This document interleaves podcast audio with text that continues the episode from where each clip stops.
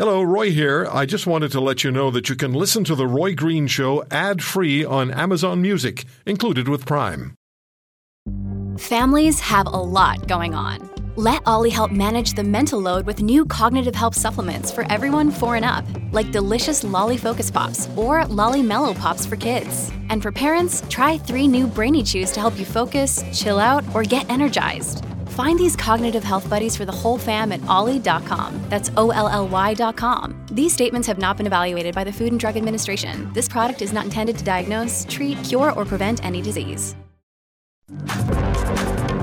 Pierre Poilievre is the leader of the Conservative Party of Canada. I don't need to tell you that. You know that. And Mr. Poilievre joins us for a question and answer segment. We always uh, appreciate the opportunity to speak with you, Mr. Poilievre. Let me ask you the question How are you? I'm great. Feel good. My, my little guy, my little one year old, and I uh, just did a little uh, fun workout together.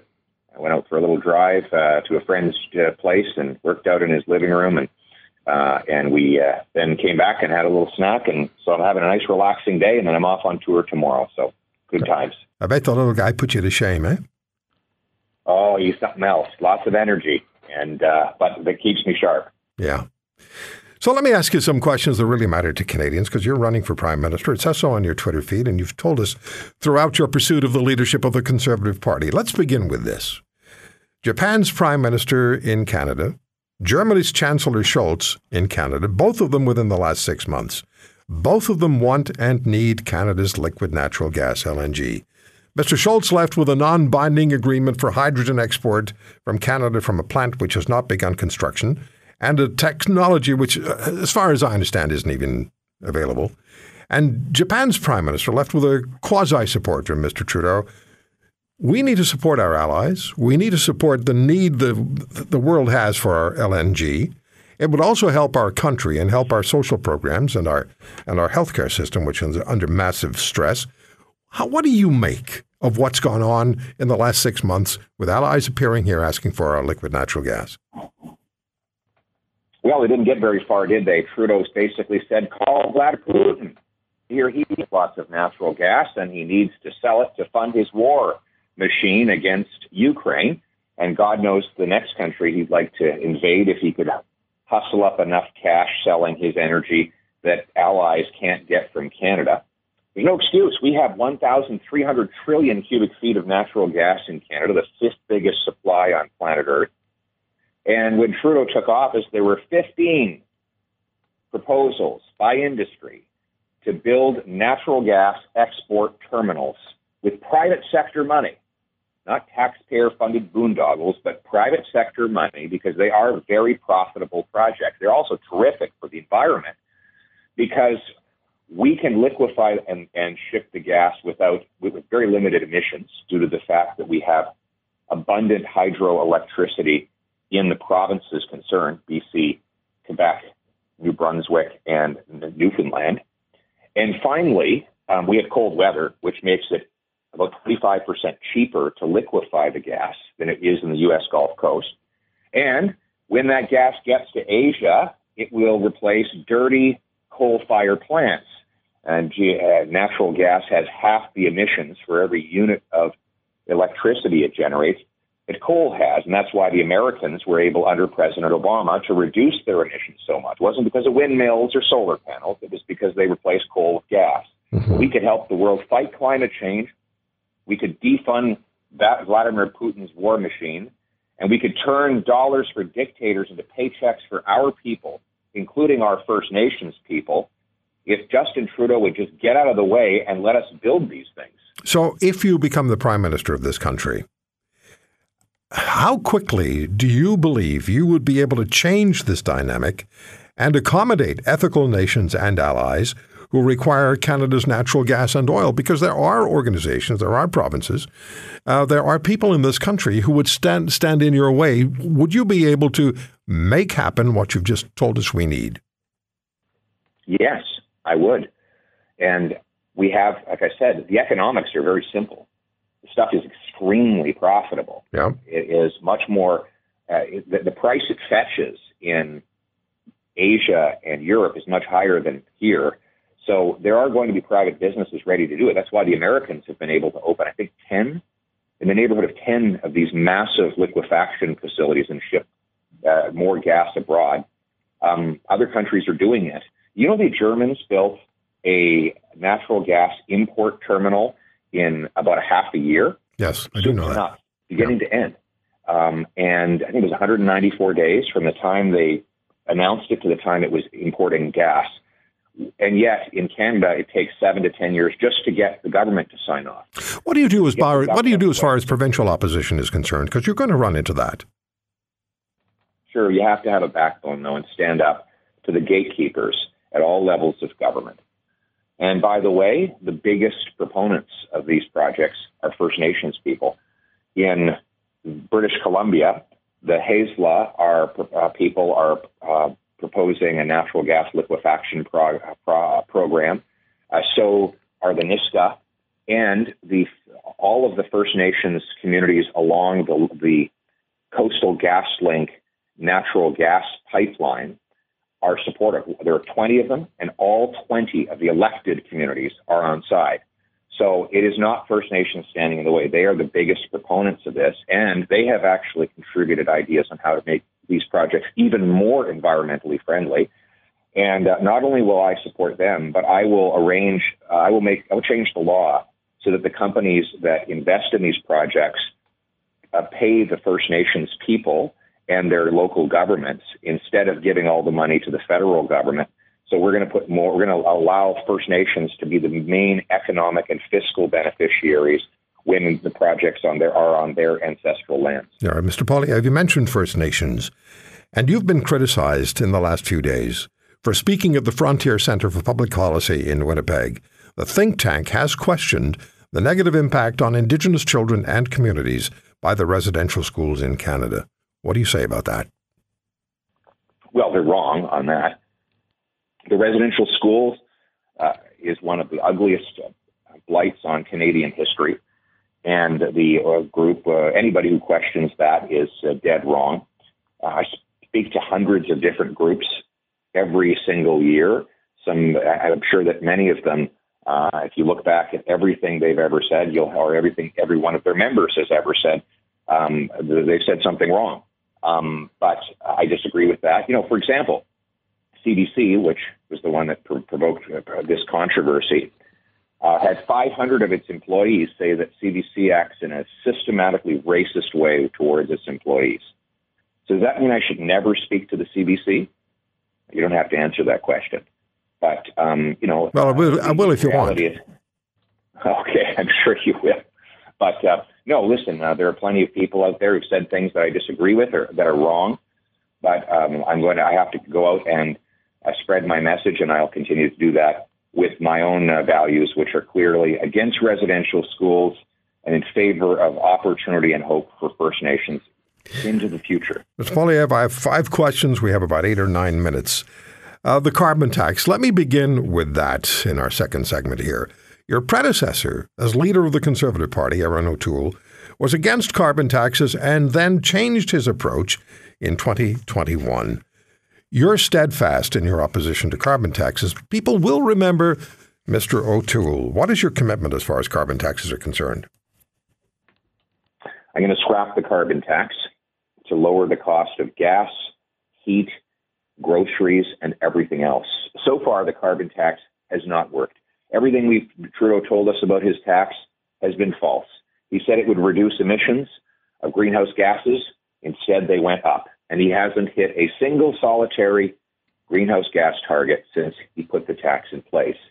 He said the tax would never go above $50 a ton, which is 11 cents a liter. And then after the election, he admitted that he would triple, triple, triple the carbon tax so that it will impose uh, close to 40 cents a ton, uh, sorry, 40 cents a liter of new taxes on our gases, our gas, and more on our heat and other uh, essentials. And uh, he said that people would get back more in rebates. Well, now his own parliamentary budget officer says that 60% of those in those provinces where the tax applies are paying more in carbon tax costs than they get back in those little tiny rebates. So everything was false, didn't work. We need technology and not taxes to protect our environment. I'll incentivize uh, nuclear power, uh, hydroelectricity, and carbon capture and storage so that we can have more carbon free energy. And I'll allow more of that green energy to go onto our grid so that we can power electric cars uh, into the future. We're going to need to double the supply of, of, electricity if we're going to have people switching over to electric. That's vehicles. a huge project. We to, well, we need to get the government out of the way and let us build more hydroelectric dams in Quebec, Manitoba, and British Columbia. So, we as prime, so as prime minister, you would get out of the way.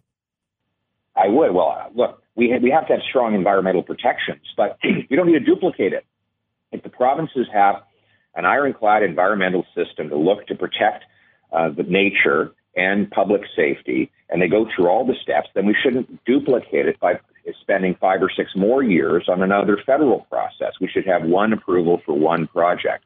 And that will get us the green energy from hydro, nuclear, and carbon capture and storage that will allow us to supply our grid with the affordable and emissions free energy that will power an electric future.